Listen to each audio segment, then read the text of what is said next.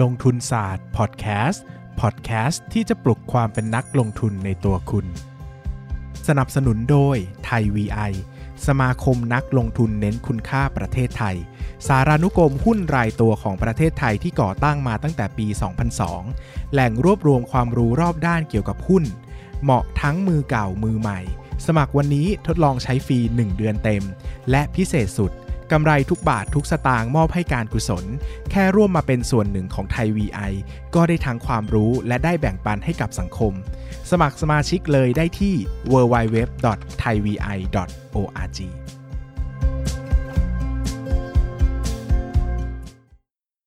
สวัสดีครับ ยินดีต้อนรับทุกคนเข้าสู่รายการลงทุนศาสตร์พอดแคสต์รายการที่จะชวนทุกคนมาพัฒนาความรู้ด้านการเงินและการลงทุนไปด้วยกัน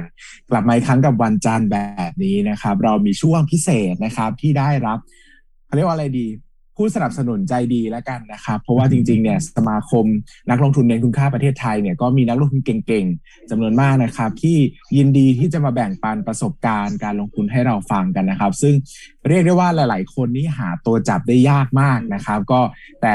หลาย ๆ ท่านก็ยินดีที่จะมาเข้าร่วมนะครับ วันนี้ก็ยินดีมากๆนะครับ ที่จะเรียนเชิญให้รู้จัก และพบกับพี่คนนี้นะครับ ซึ่งถือว่าเป็นน่าจะเป็นนักลงทุนที่หลายคนน่าจะรู้จักแล้วก็ติดตามอยู่นะครับ สวัสดีครับพี่ลินสวัสดีครับ ครับ สวัสดีครับผม สวัสดีครับสวัสดีครับเสวัสดีครับพี่หลินป้านควันรับนี้มีปั้นเงินมาด้วยครับอ่าเสียงแย่มากนะครับ ปั้นเงินไปฉีดวัคซีนอยู่นะครับ ตอนนี้ก็กำลังตรวจอาการอยู่นะครับลุ้นว่าจะตายหรือไม่นะครับเฮ้ยถ้าปั้นตายเนี่ยปั้นจะเอาสี่แสนให้ผมนะแล้วตกลงกันแล้วนะครับ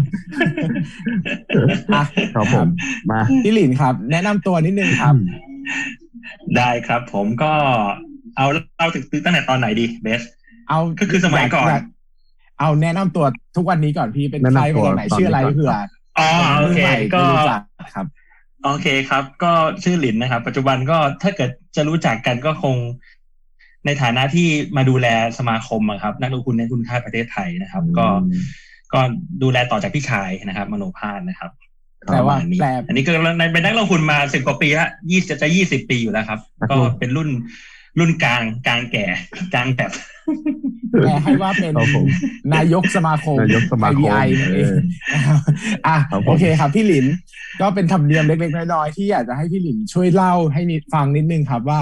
ที่มาที่ไปในการเป็นนักลงทุนนี่มาจากไหนอย่างไรบ้างนะครับ เต็มที่เลยครับว่าเริ่มต้นยังไงเข้าตลาดทุนยังไงบ้าง แล้วเข้าตลาดทุนเริ่มต้นช่วงนั้นเป็นยังไงบ้างเลยครับ ครับ ก็เล่าในรายการเบสฐานะแบบเห็นบอกว่าต้องเป็น concept ฟังมาก็คือเป็นเพื่อนกันเลยใช่ไหมพี่จะเล่าแล้วอ่าบางอย่าง ซึ่งอาจจะไม่เคยเล่าให้คนอื่นเนาะเออ wow เฮ้ยดีใจมากครับคือ เออ ต้องเป็นแบบนี้สินะต้องถึงจะเหมาะสมกับลงทุนศาสตร์ได้ครับ ก็ตอนเด็กๆอะตอนเด็กๆพี่เป็นลักษณะแบบเป็นเด็กแบบค่อนข้างเนิร์ดก็คือว่าเป็นเด็กเรียน แต่ว่าถามว่าเรียนเก่งหรือเปล่าเนี่ย ตอนเด็กเอาแบบประถมเลยนะประถมเนี่ยคือเรียนดีถามว่าตัวเองก็ตัวเองก็คิดว่าตัวเองเก่งนะเพราะเรียนดีตอนประถมใช่ไหมแต่พอมัธยมปุ๊บเนี่ย การเรียนมันตกต่ำอืมเลยพี่ก็ได้เกรดเหลือสองกว่าเมื่อก่อนตอนเด็กๆได้สี่นะได้สี่ตลอดแล้วตอนมัธยมก็ได้สองกว่าอะไรเงี้ยแล้วพี่ก็กลับไปคิดตัวเองนะว่าเอ้ยทำไมแบบ อันนี้เป็นบทเรียนข้อแรกเลยนะซึ่งพี่คิดว่าเอามาใช้ในเรื่องการลงทุนได้ พี่ก็มาคิดว่าเฮ้ยทำไมทำไมเอ้ยครูตกลงครูเรียนเก่งหรือไม่เรียนเรียนไม่เก่งวะเนี่ย คือกลับไปพบว่า อ๋อที่ตอนนั้นเนี่ยตอนประถมเรียนเก่งอะเพราะว่าเราอะ มีติว คือตอนมีช่วงเด็กๆเนี่ย พ่อแม่ก็มีเวลากับเราไงก็พาเราไปติวนึงไปติว ไปติวนู่นติวนี่ มันก็เหมือนเราเรียนเก่งใช่ป่ะแล้วพอมัธยมอะเวลาพ่อแม่ตอนช่วงนั้นนะพี่ก็เวลาเขาน้อยลงก็เหมือนกับครอบครัวทวนทั่วไปในยุคนั้นนะที่แบบเขาสร้างเนื้อสร้างตัว เราก็ไม่ได้เรียนพิเศษละคือการเรียนคือการทำอะไรบางอย่างเนี่ย ขอให้มันดีกว่าคนอื่นนิดนึงอะให้มันเกรดมันดีขึ้น หรือว่ามันแย่ลงได้ทันทีเลย คือคือตอนนั้นนะมัธยมพี่ก็เรียนดรอปลงใช่ป่ะแต่ว่าสุดท้ายเนี่ยจับพัดจับภูไปเจอคนที่แบบมาเปลี่ยนชีวิตพี่ก็คือแต่ละครั้งในชีวิตของพี่เนี่ยก็เจอคนที่แบบมาให้ข้อคิดอะก็โชคดีว่าได้ได้ข้อคิดตอนประมาณมห้ามหกไม่สายเกินไป แล้วเราก็ไปเตรียม enhance ตามแบบชีวิตยุคนั้นใช่ป่ะแล้วก็ enhance ก็โชคดีเข้าคณะวิศวะได้นะครับ แล้วก็จบคณะวิศวะมาเนี่ย พี่ก็มีความตั้งใจว่าพี่อยากจะเป็นเจ้าของแบบ โรงงานอะไรเงี้ย คืออยากจะเป็นเจ้าของธุรกิจก็อืมได้เรียนวิศวะเครื่องกล เออ อารมณ์ประมาณครันั้บนแต่ว่าพอพอไปทำงานจริงๆเวสไปทำงานจริงๆเนี่ย เราก็ไปเจอว่าเอ้ยชีวิตในโรงงานมันไม่ค่อยสนุกมาก เออ พอมันไม่สนุกมากเนี่ย เราก็ได้จุดเปลี่ยนอีกจุดเปลี่ยนหนึ่งพี่ก็ไปคุยกับคนในโรงงาน คุยกับวิศวกร เราก็รู้สึกว่าชีวิตตอนนั้นนะคือแบบตเราต้องตื่นหกโมงเช้าอะ แล้วไปขึ้นรถบัสที่อนุสาวรีย์แล้วก็ไป นอนหลับบนรถบัส แล้วก็ไปถึงโรงงานประมาณเจ็ดโมงสิบห้าอะไรเงี้ย แล้วก็อืมเข้าไปกินละข้าวในโรงอาหาร แล้วเข้าไปเต้นครับตอนเช้าแบบเต้นสไตล์ญี่ปุ่น เออโรงงานญี่ปุ่นเนี่ยโรงงานก็ญี่ทำปุ่นงานเข้ากะเอออารมณ์นั้น แล้วก็หลังจากนั้นปุ๊บก็วนอย่างเงี้ยทุกวันเป็นอย่างเงี้ยฝึกงานเป็นอย่างเงี้ยแล้วสุดท้ายพี่ก็เลยบอกว่าเฮ้ยมันไม่ใช่ว่ะอะไรเงี้ย เราก็เลยได้ได้จุดเปลี่ยนตรงที่ว่าเออเราก็เฮ้ยเราอยากทำงานที่มันไม่ใช่โรงงานได้ไหมอะไรเงี้ย แต่ตอนนั้นเรียนวิศวะมา ก็ ก็ได้คุยกับคนเนาะก็คือ ตอนนั้นมีงานจ็อบแฟร์ในคณะอย่างเงี้ยเราก็ไปได้ได้คุยกับ HR หลายคนเลย แล้วก็พี่ก็ใช้เวลาคลุกกับการนั่งคุยกับ H พอดีก็คุย HR คุยไปคุยมาเนี่ย พี่ก็บอกว่าเขาบอกว่า เอ้ยน้องวิศวะเนี่ย แล้วแล้วน้องก็เก๋แบบนี้ด้วยเนี่ยเฮ้ยลองมาสัมภาษณ์ดูก่อนไหมคณะสัมภาษณ์วิศวะนะแต่ตอนตอนที่พี่ไปสัมภาษณ์เนี่ย พี่ก็บอกเขาว่าพี่ไม่ทำงานวิศวะนะอะไรเงี้ย แต่เขาคุยไปคุยมาเนี่ย เราก็พบอีกอย่างหนึ่งว่าว่าเหมือนหลักเหมือนเหมือนข้อข้อคิดเดิมเลยคือแบบว่า เฮ้ย แล้วถามแล้วเขาถามเราว่าเราอยู่เป็นอะไรบ้างอะอยู่ทำอะไรเป็นที่ไม่ใช่วิศวะ พี่ก็บอกว่าอ๋อพี่พูดภาษาจีนได้นิดหน่อย แต่นิดหน่อยของพี่เนี่ยคือนิดหน่อยจริงๆนะแต่ว่ามันเป็นนิดหน่อยที่มันเพียงพอไงนี่หรอกปะ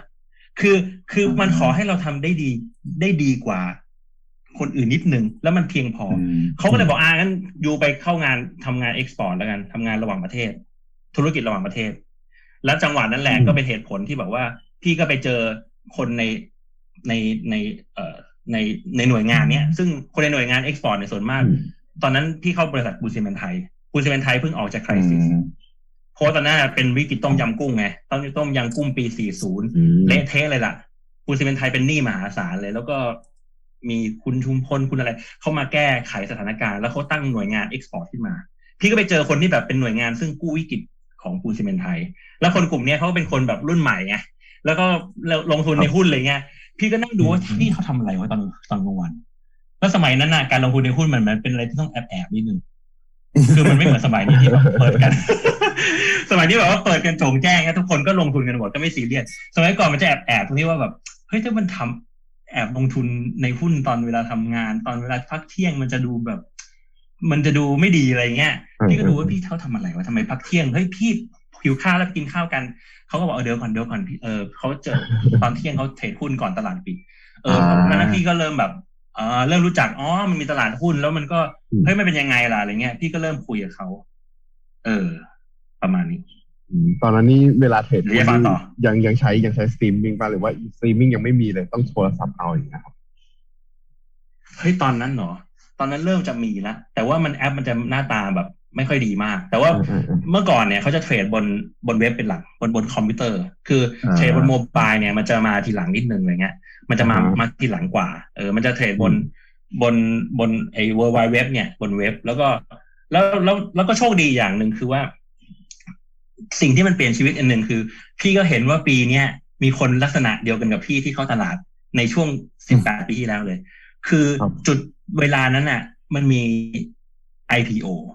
IPO ที่ดังที่สุดในตอนนั้นคือ ในช่วงเวลานั้นนะคือไทยออยล์ไทยออยล์เนี่ย มันก็เป็นแบบว่าต้องในท่องจองใช่ป่ะแล้วก็ต้องจัดตลาดแล้วก็โชคดีว่าเอ้ยพี่ได้จองมาหนึ่งพันหุ้นอะไรเงี้ย แล้วมันเหมือนกับว่า ได้เสร็จปุ๊บเนี่ย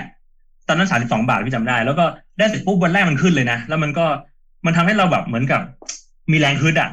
คือคือพี่ก็เห็นแบบน้องๆ ปีเนี้ยที่แบบ ได้หุ้นอะไรมีหลายๆตัวใช่ป่ะที่เป็น IPO OR ใช่ไหมเฮ้ยมันมีแบบแรงมีแรงขึ้นอะ คือตอนนั้นอะ มันเป็น feeling เดียวกันเลยเฮ้ยเราทุกตัวในหุ้นที่เราลงทุนนะในช่วงแรกนะมันแดงเกือบหมดเลยยกเว้นตัวเดียวคือไทยออยล์ไทยออยล์ไทยออยล์ค้ำพอร์ตอืมอืมไอ้ลงทุนเนี่ยสามหมื่นสองพันบาทเนี่ยสามสิบสองบาทเนี่ยคือค้ำพอร์ตไว้ที่เหลือตัวที่เหลือแดงแดงแดงเล็กแดงน้อยกันหมดอย่างเงี้ยครับอืมอย่างนี้คือช่วงแรกพี่พี่หลินคือพอรู้ว่า อะ เนี่ยรุ่นพี่เป็นนักลงทุนกันหลายคนอยากจะลงทุนบ้างพี่หลินทำยังไงคือ ให้รุ่นพี่สอนให้หรือว่าไปอ่านหนังสือหรือว่าต้องไปเรียนที่ไหนคือ สมัยตอนที่พี่หลินเข้าตลาดมันสิบสิบแปดปีที่แล้วใช่ป่ะครับใช่ไหมมันนานมันนานมากแล้ว ตอนนั้นสมัยนั้นเขาเรียนรู้การลงทุนกันยังไง แล้วพี่พี่หลินเข้าตลาดยังไงแบบวิธีการอะไรอย่างเงี้ยครับ สมัยนั้นเนี่ยมันจะมีงาน Set in the City Set in the City เนี่ยพี่เข้าใจว่ามันมีตั้งแต่ประมาณอืมปี ปีที่พี่เข้าเนี่ย ที่ปีจอยเนี่ยมัน ปี2004ก็คือมันเป็นครั้งที่สองครั้งที่สามแล้วล่ะ แต่ว่ามันจะจัดที่ตลาดหลักทรัพย์ไอ้ยตลาดจัดที่สุขุมวิทสิริกิต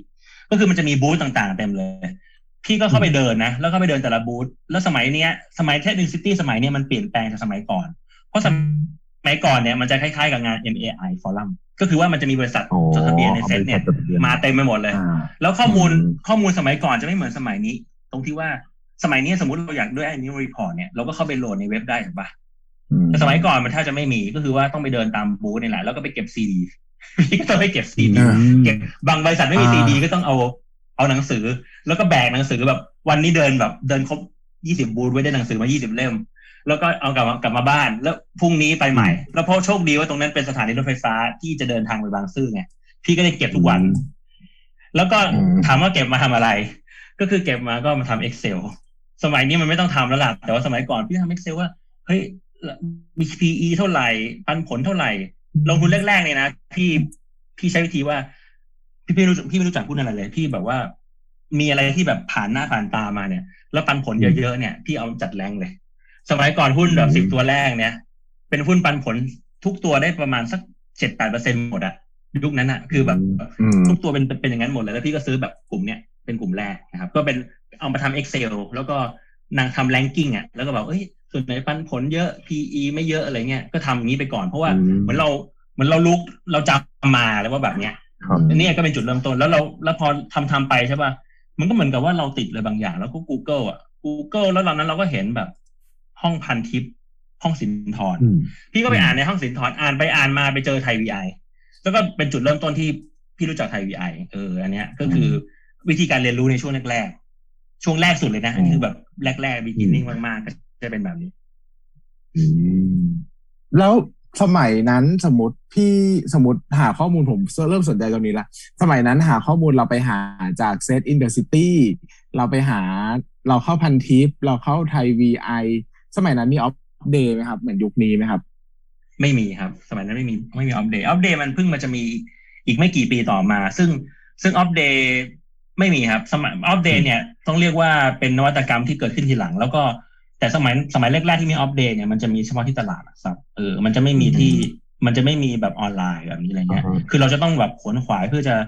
ออกจากบ้านไปไปหาข้อมูลอะในยุคในยุคแรกๆนะครับ แล้วก็แล้วก็พอจุดเริ่มต้นอีกจุดหนึ่งก็คือว่า พอเราเริ่มรู้จักไทยวีไอปุ๊บเราก็เริ่มรู้จักอาจารย์นิเวศไงแล้วเราก็เริ่มรู้จักรู้จักหนังสือต่างๆ อันเนี้ยก็เป็นจุดโอ้จุดต่อยอดที่สองก็คือว่า พอเราพอเราได้อ๋อมีอาจารย์นิเวศอ๋อแล้วฟังอาจารย์นิเวศเอ้ยก็ make sense ดีนะ แล้วก็ทุกวันอืมอังคารเนี่ย พี่ก็จะรับกรุงเทพธุรกิจใช่ป่ะแล้วก็หุ้นเนี่ยแล้วก็ทุกวันเลยนะพี่ ทุกวันในยุคนั้นเลยอะพี่จะอ่านหน้าที่เป็นหน้าตารางหุ้น คือมันชอบอ่านมากหน้านั้นนะคือมันเป็นตารางแล้วแบบไม่ต้องทำ Excel เองไงเราก็จะนั่งอ่านแล้วขีดเส้นใต้ที่เออทีละตัวให้ตัวนี้กูตัวนี้อยากน่าเงี้ยสนใจแล้วขีดนะอะไรอย่างงี้อืมเออแล้วเปิดอืมเปิดหน้านั้นน่ะคือปัจจุบันอะเราแทบจะไม่เปิดใช่ปะแต่หน้านั้นเป็นหน้าที่ชอบที่สุดของพี่เลยที่เปิดแล้วก็นั่งดูทุกวัน นั่งดูหน้านั้นแล้วก็จำหุ้นแต่ละตัว เปิดตารางมา มันก็จะเป็นอารมณ์แบบว่าอ๋อตัวนี้เหรอแล้วก็ติ๊กติ๊กติ๊กติ๊กติ๊กไล่ไปเรื่อยๆทีละตัวทีละตัวครับอืมพี่อันนี้คือช่วงแรกสุดเลย แล้วก็ อืม ปีแรกที่ลงทุนกำไรไหมพี่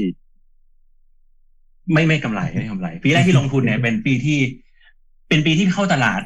หลังจากที่มันขึ้นมาเป็นร้อยเปอร์เซ็นต์อะมันร้อยสิบเจ็ดเปอร์เซ็นต์มั้งปีแต่พี่ไม่เข้าไม่ทันอ่าปีนั้นไงคือปีนั้นอะ แล้วพี่เข้ามาอีกอีกปีหนึ่ง แล้วอีกปีหนึ่งมันเหมือนกับมันปรับฐานลงมา แต่ว่าอ่าก็พี่ได้ได้ไทยออยล์ไงมันก็สุดท้ายมันสแควร์อ่าคือเราได้ไทยออยล์มาช่วย แล้วหลังจากนั้นทุนตัวอื่นมันก็แดงแดงๆสัวๆกันไป แล้วเราก็แบบคือเราเหมือนกับเราจับทางไม่ค่อยถูกอะ คืออืมอืมเราก็ซื้อซื้อไปใช่ป่ะคือโบรกเกอร์บอกไม่รู้มีมีมีอีกวิธีหนึ่งคือโทรถามคุยกับโบรกเกอร์เขาบอกว่าหุ้นตัวไหนดีเขาบอกเออตัวนี้อะตัวนี้เราก็ดูอะปันผลดีจังอะไรเงี้ยเราก็ซื้ออะไรเงี้ยคือมคือช่วงแรกเป็นช่วงที่บอกว่า เป็นคำคำเลยคำทางเลยแหละคือคำไปคำมาเนี่ย กว่าจะแบบ กว่าจะได้ตั้งตั้งหลักตั้งตั้งหลักตั้งทางได้ก็ต้องแบบ อีกปีถัดมาเนี่ยเอออีกปีถัดมาเนี่ยพี่พี่ได้หุ้นตัวพี่พี่ซื้อหุ้นตัวหนึ่งอะอันนี้ภูมิใจเหมือนกัน คือไปได้หุ้นจากจากบูธนี่แหละ พี่ก็แบบคุยคุยเฮ้ยเอ้ยมันได้เซ็นทรันในตลาดหุ้นด้วยเหรอเออตอนนั้นยุคนั้นเนี่ยเซ็นทรันก็คือ CPN ในยุคนี้นะครับ CPN พี่จำได้เลยประมาณเจ็ดบาทเนี่ย แล้วแล้วทุกทุกทุกเสาร์อาทิตย์อะพี่ก็แบบต้องไปเซ็นทไปรัเดินนเซ็นทรัลกับภรรยาไงเอ้ยมันเออเมื่อก่อนเป็นแฟนเออเออก็คือไปเดินเซ็นทรันไปดูเอ้ยมันไปทำเป็นเซ็นทรันบ่อยขนาดนี้เอ้ยมันมีหุ้นเซ็นทรันด้วยเอ้ยเราก็รู้สึกแบบเฮ้ยเออนี่มันเป็นท่าอันนี้เป็นจุดเริ่มต้นนะครับในการเข้าสู่ธุรกิจหุ้นค้าปลีกของพี่อืมก็คือว่าเฮ้ยพี่ซื้อ CPN ตัวแรก พี่ก็บอกเฮ้ยมัน CPN มันคือเซ็นทรัลตอนนั้นลูกเข้าใจแบบนั้แต่นว่านะเป็นก็คาคือปีก็ก็ซื้อ CPN ใช่ก็คือเขาคือคิดว่ามันคิดว่ามันมันแบบ คิดว่ามันเป็นอะไรที่มันโอเคอะคือแบบเรามองว่ามันเออเออเออ มันเรามองว่า แฟนเราชอบ เรามองว่าเฮ้ยหุ้นมันก็แต่ตอนนั้นแพงนะพี่จำได้นะ ตอนนั้น PE แบบยี่สิบกว่าเท่าอะไรเงี้ยเออตอนตอนแรกตอนนั้น PE ถือว่าแพงเมื่อเทียบกับตัวอื่น แต่ว่าอืมเราก็ซื้อซื้อไปอะเพราะเราชอบอะไรเงี้ย คือเราเหมือนเราจับทางยังไม่ค่อยได้เนาะเราก็อืมีหุ้นแบบปันผล มีหุ้นแบบโบรกเกอร์บอก มีหุ้นแบบที่เราชอบบ้างอะครับผสมไปอืมผสมมาครับอืมก็เป็นช่วงแรก แสดงว่าช่วงแรกอะเท่าที่สังเกตได้ก่อนที่พี่หลินจะจับพลัดจับผลูมาลงเซ็นทรัลเนี่ยรู้สึกว่า indicator หลักที่ใช้คือเราคัดเลือกหุ้นจากเงินปันผลก่อนป่ะครับๆถูกถูกใช่ ใช่ครับใช่ไหมก็ใช่คือคัดเลือกคัดเลือกหุ้นมาจากเงินปันผลเลยล้วนๆเลยก็คือว่าเราอืมเราคิดว่า เราคิดว่าดอกเบี้ยในเวลานั้นมันเท่าไหร่ เราขอให้ได้ปันผลมากกว่าดอกเบี้ยก็พอละเอออันนี้คืออมความคิดในเวลานั้นเลยอะไรเงี้ยครับมอันนี้คือช่วงแล้วช่วงเริ่มต้นเลยนะ สเต็ปที่สองเนี่ยพอหลังจากนั้น อะไรที่ทำให้เราคิดว่าเฮ้ยถ้าอย่างนั้นนะการดูหุ้นอะเพอรู้สึกว่าพอพี่หลินเล่าว่าพี่หลินลงทุนในเซ็นทรัลอะพี่หลินดูเรื่องของธุรกิจ ดูเรื่องของธรรมชาติของกิจการอะไรอย่างนี้นะอะไรที่ทำให้แบบเป็นจุดเปลี่ยนที่ทำให้เราหันมาสนใจในฝั่งของธุรกิจหรือว่าพื้นฐานของหุ้นมากขึ้น คือตอนนั้นอะในช่วงแรกอะ พอเราเข้าไปในไทยวีไอใช่ไหมในไทยวีไอครับก็มีมีการพูดถึง การบทสนทนาระหว่างระหว่างการระหว่างพี่ๆอะไรเงี้ย แล้วก็เห็นเราก็เราก็เห็นพี่ๆเขาเข้าไปคุยกับอาจารย์นิเวศน์ไงแล้วเราก็รู้สึกว่าอืมเฮ้ยพี่ๆพี่ๆในในในเว็บนั้นอะเออเหมือนกับศรัทธากับแกศรัทธาแกอะไรเงี้ยเออเออเอเราอก็เลยบอกว่าเฮ้ยเราก็เลยแบบเฮ้ยอย่างนี้น่าจะเราน่าจะมาศึกษาอาจารย์นิเวศดีกว่าว่าอาจารย์นิเวศท่านเนี่ย ศึกษาหุ้นตัวไหน แล้วก็อืมซื้อหุ้นตัวไหน แล้วก็ซื้อหุ้นเพราะอะไร อันนี้มันเป็นจุดเริ่มต้นช่วงแรกๆไงอ่านะคือก่อนเราที่ซื้อแกตามไหมครับดังซื้อตามเลยครับ ชูช่วงแรกนี่เรียกว่า ถ้าไม่ตายลอกหุ้นล้วนๆ ถ้าไม่ตายคือลอกหุ้นลอกอย่างเดียว คือ คือถ้าเกิดเอาพูดตรงๆไงนะในยุคแรกเนี่ยอืมอืมถ้าเกิดซื้อหุ้นก่อนซื้อหุ้นเหมือนเหมือนอาจารย์นิเวศ ก่อนที่ทุกคนจะรู้เนี่ยอืมอืมรับรองกำไรทุกตัว อันนี้เป็นยุคแบบอืมยุคแบบ เออ มันเป็นอย่างนี้เลยนะ คือว่าอืมพอ เราก็เราก็พยายามแบบเนี่ยพยายามไปแกะความคิดไงแต่ว่าในยุคแรกๆเนี่ย อาจารย์นิเวศแกก็ซื้อหุ้นแบบพี่ยังจำได้เลยอมรินทร์ที่ก็ซื้อตามแกเนี่ย มีแบบหุ้นตั้งแต่ยุคโอ้โหยุคยุคแรกๆเลยนะยุคแบบ C 1 IT อะไรเงี้ย เราเรา follow ความคิดแกหมดเลย แล้วแล้วแล้วพี่ก็ไปอ่านหนังสือแกด้วยอ่านหนังสือแบบที่แกแปลงเงี้ยครับ แล้วพอเราเอามาต่อจิ๊กซอว์เนอะแต่เวลานั้นน่ะเราต่อจิ๊กซอว์ไม่เป็นหรอก อันนี้พี่มาต่อจิ๊กซอว์ครับได้ทีหลัง คือตอนนั้นเหมือนลอกถูกคนแล้วก็เราได้อาจารย์ถูกคนเนี่ยมาต่อจิ๊กซอเราก็เลยเห็นอ๋ออาจารย์ที่อาจารย์ซื้อหุ้นกลุ่มเนี้ยเพราะอาจารย์ใช้เซตความรู้แบบนี้ เซตความรู้ที่อาจารย์แปลหนังสือมานี่แหละ One Up on Wall Street ของปีเตอร์ลินช์ นี่แหละ คือแกเอาความคิดที่ปีเตอร์ลินช์ ใช้อะในการลงทุนในหุ้นที่ success สำเร็จในช่วงอเมริกาในช่วงก่อนอะมาแบบ pattern เนี่ยมาลงทุนในหุ้นไทย มาลงทุนในหุ้นค้าปลีกไทย เออแล้วแล้วพอบังเอิญว่าเราก็ เราก็เริ่มแบบ เราซื้อตามไปก่อนไงแล้วเราก็พอหุ้นมันขึ้นใช่ป่ะเราก็เริ่มศึกษาหุ้นมากขึ้น คือเราซื้อไปก่อนแล้วเราก็เหมือนกับพอเราซื้อแล้วเราก็เหมือนกับสกินอินเกมอะเราไปอยู่ในเกมละแล้วก็ศึกษามากขึ้น เราก็เข้าใจความสวยงามธุรกิจมากขึ้นเฮ้ยมันดีเว้ยธุรกิจแบบนี้แล้วมันโตไปเรื่อยๆนะแล้วมันก็แบบขยายสาขาไปเรื่อยๆอะไรแบบเนี้ยครับ ก็ อันนี้ก็เป็นช่วงเนี่ยเล่าตั้งแต่ช่วงตั้งไข่เลยแล้วก็เริ่มมาจัดรูปจัดร่าง เริ่มได้แบบ portfolio ที่แข็งแรงละหลังจากปีที่พี่ set up ได้เนี่ย ประมาณปีที่สองหรือปีที่สามจำไม่ได้ครับหลังจากนั้นน่ะพี่ก็แบบ outperform เลยนะเอาความตลาด แต่ไม่ได้เราก็ไม่ได้แบบว่าเล่นหุ้นแบบซิ่งมากเนาะแต่ว่าผลตอบแทนก็ค่อนข้างดีมากทุกปี ทุกปี แบบเราแทบจะไม่ต้องทำอะไรด้วยซ้ำนะเอาจริงๆแล้วประมาณเนี้ยถามพี่หลินได้คำเงินถามจากสุดเงินเดือนมาก็เติมเข้าไปตลอดถ้าถามพี่หลินคำถามสุดท้ายสำหรับสำหรับเทปแรกวันนี้นะครับ อ่าสำหรับเทปแรกก็คือว่าในวันที่พี่หลินตัดสินใจเข้าตลาดหุ้นเนะครับ พี่หลินตอนนั้นพี่หลินตั้งเป้าไว้กับตัวเองว่ายังไงว่าเอ้ยอยากจะหาแค่เป็นรายได้พิเศษ หรือว่าพี่หลินตอนนั้นที่บอกว่าไม่อยากเป็นสถาปนิกก็เอ้ยไม่ไม่อยากเป็นวิศวกรเนี่ยวิศวะหรือตั้งใจอยู่เลยว่าจะลงทุนจนแบบไม่ต้องทำงานแล้วหมายว่าช่วงประมาณปีแรกเนี่ยพี่หลินคิดอะไรเกี่ยวกับการลงทุนที่เป็นเป้าหมายบ้างอะไรอย่างเงี้ยครับ คือเอาพูดจริงๆนะช่วงช่วงแรกสุดเลยอะพี่พี่ไม่คิดนะว่า พี่จะรวยมากๆจากหุ้นได้อะไรเงี้ย คือ มันมันเหมือนกับว่าเฮ้ยเรายังลงทุนแล้วเรายังไม่สักเซสมากเนอะเราก็ไม่ค่อยกล้าพอคิดแบบนั้นอะแต่พอลงทุนไปถึงจุดจุดหนึ่งเนี่ย เราก็เริ่มแบบเฮ้ยมันพอมีทางเว้ยเออ แล้วเราก็เริ่มไปอ่านหนังสือแบบช่วงนั้นมี rich dad poor dad ที่แบบดังๆอะไรเงี้ยเราก็เริ่มเข้าใจอ๋อมันมีแบบทำ Excel เนี่ยเพื่อจะทำแบบ compound อะไรเงี้ย คือ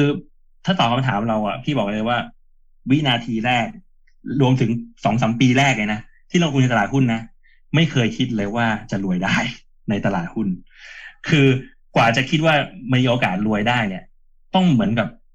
สองสามปีไปแล้วอะคือเหมือนกับว่าเฮ้ยเฮ้ยมันมีโอกาสเว้ยอะไรเงี้ยมันมันมันเริ่มมันเริ่มเริ่มเข้าทาง ดังนั้นเนี่ย พี่ว่าความคิด mindset แบบเนี้ยในสองสามปีแรกเนี่ย มันช่วยพี่เหมือนกัน ที่จะแบบว่าคล้ายๆกับว่า เราอะไม่คือเราอะเราพยายามนิดนึงอะคือเรา พยายามเหมือนที่พี่เล่าตอนแรกสุดอะเหมือนก็เล่าตอนชีวิตตอนเรียนของพี่อะคือเหมือนกับว่าเราต้องตั้งโจทย์จับโจทย์ให้ได้ แล้วก็ต้องต้องหาวิธีทำทำให้เราทำได้ดีกว่าคนอื่นให้ได้อะไรเงี้ย มันเหมือนกับว่าเพราะช่วงแรกมันมันมันพี่ไม่ได้กำไรไงคือช่วงแรกพี่แทบจะปีแรกปีสองปีแรกไม่ได้กำไรเลย แต่ว่า พอเราเริ่มได้กำไรแล้วเนี่ย แล้วเราคิดว่ากำไรตัวเนี้ย มันมันได้ไปเรื่อยๆอะมันปีที่สองเฮ้ยมันได้ ปีที่สามมันได้ ปีที่สี่มันได้เฮ้ย เฮ้ยมันได้เลยเว้ยเฮ้ยมีโอกาสรวย แต่สุดท้ายปีที่ห้าหรือปีที่สี่ปีที่ห้าปุ๊บเจอสับพามกลับไปจนใหม่ครับโอเคเดี๋ยวประมาณนี้เราต้องสปอยว่าเดี๋ยวเราจะต้องมาเจอสับทางกันในเทปหน้าดังนั้นใครฟังเทปนี้ผมรับประกันว่าห้ามพลาดแต่สุดท้ายนี้ครับ พี่หลินไหนๆเป็นแบบนายกสมาคมไทย VI มาเอง พี่หลินต้องฝากเว็บบอร์ดไทย VI ที่เป็นจุดเริ่มต้นในการขายลงทุนของพี่หลินสัก สั้นๆนิดนึงว่า เอ้ยทำไมนักลงทุนที่ฟังอยู่ถึงควรจะลองเข้าไปใช้ตอนนี้มี try premium ฟรีหนึ่งเดือนด้วยนะครับพี่หลินฝากนิดนึงครับ อยากฟังจากเสียงพี่หลินด้วยตัวเองเลยคือพี่ว่าถ้าไม่มีไทยวีไออะ ก็ไม่มีพี่นะพี่ว่าพี่คิดอย่างนี้ แล้วก็รวมถึงพี่หลาย ๆ คนด้วยที่ที่ประสบความสำเร็จในการลงทุนไปแล้วอะ คือพี่คิดว่ามันเป็นจุดเริ่มต้นที่ดีอะมันเป็นคลังความรู้ซึ่งมันถูกสะสมมาตั้งสิบยี่สิบปีอะครับ แล้วก็สะสมจากคนที่สำเร็จจริง ๆ ด้วยอะ คนที่มีพอร์ตเป็นตั้งแต่หลักร้อยหลักพันหลักหมื่นล้านอะ คือมันอยู่เริ่มต้นแถวๆเนี้ยนะครับ ก็พี่ก็อยากจะให้น้องๆเนี่ย ลองเข้าไปอ่านดูนะครับ คือบางทีมันมีบทความกระทู้เก่าๆดีๆ ไม่เฉพาะเรื่องราวหุ้นที่แบบมีร้อยคนร้อยหุ้นใหม่ ๆ ด้วยอะคือลองเข้าไปดูครับ คือแล้วถ้าเกิดว่าใครเป็นสมาชิกอะก็ร่วมอนุโมทนาด้วยรวมถึงเบสด้วยนะครับลงทุนศาสตร์ที่อ๋อมาช่วยกันนะครับทำให้เป็นที่รู้จักกันนะครับ ก็เพราะว่าเงินที่เราได้รับมาเนี่ย เราบริจาคร่วมสิบล้านแล้วอะคิดดูเลยจะยี่สิบล้านอยู่แล้วอะนะครับ คือลองคิดดูว่าแล้วเราเราบริจาคสิบยี่สิบล้านโดย นักลงทุน VI ด้วยเป็นคนเลือกด้วยว่าจะบริจาคที่ไหนอืมคือเราอะใช้เม็ดเงินท่านอย่างมีคุณค่าเพื่อจะเปลี่ยนสังคมให้ได้ครับ ประมาณคนี้รับ ก็ยอดเยี่ยมขอบคุณพี่หลินมากๆนะครับ แล้วก็เรายังอยู่กับพี่หลินอีก ทั้งหมด 4 เทปนะครับ ก็หมายถึงว่าเทปนี้และอีก 3 เทปข้างหน้านะครับ ยังไงก็อยากให้ฟังจริง ๆ เพราะว่าพี่หลินเป็นนักลงทุนที่เป็นหนึ่งในต้นแบบในการลงทุนของผมด้วยนะครับ แล้วก็พี่หลินเป็นคนที่ประสบความสำเร็จแล้วนะ อันนี้ผมขอพูดได้เต็มปากเต็มคำยังไง ก็การได้รับฟังความแนวคิดประสบการณ์จากนักลงทุนที่ประสบความสำเร็จ ผมเชื่อมั่นเป็นอย่างนี้ว่าน่าจะได้ประโยชน์อะไรอย่างแน่นอนสำหรับวันนี้ลงทุนศาสตร์พอดแคสต์ขอบคุณทุกคนมากครับ สวัสดีครับ สนับสนุนโดยไทย VI สมาคมนักลงทุนเน้นคุณค่าประเทศไทย สารานุกรมหุ้นรายตัวของประเทศไทยที่ก่อตั้งมาตั้งแต่ปี 2002 แหล่งรวบรวมความรู้รอบด้านเกี่ยวกับหุ้น เหมาะทั้งมือเก่ามือใหม่ สมัครวันนี้ทดลองใช้ฟรี 1 เดือนเต็ม และพิเศษสุดกำไรทุกบาททุกสตางค์มอบให้การกุศล แค่ร่วมมาเป็นส่วนหนึ่งของไทย VI ก็ได้ทั้งความรู้และได้แบ่งปันให้กับสังคม สมัครสมาชิกเลยได้ที่ www.thaivi.org อย่าลืมกดติดตามลงทุนศาสตร์ในช่องทางพอดแคสต์เพลเยอร์ที่คุณใช้ แล้วกลับมาปลุกความเป็นนักลงทุนกันใหม่ในลงทุนศาสตร์พอดแคสต์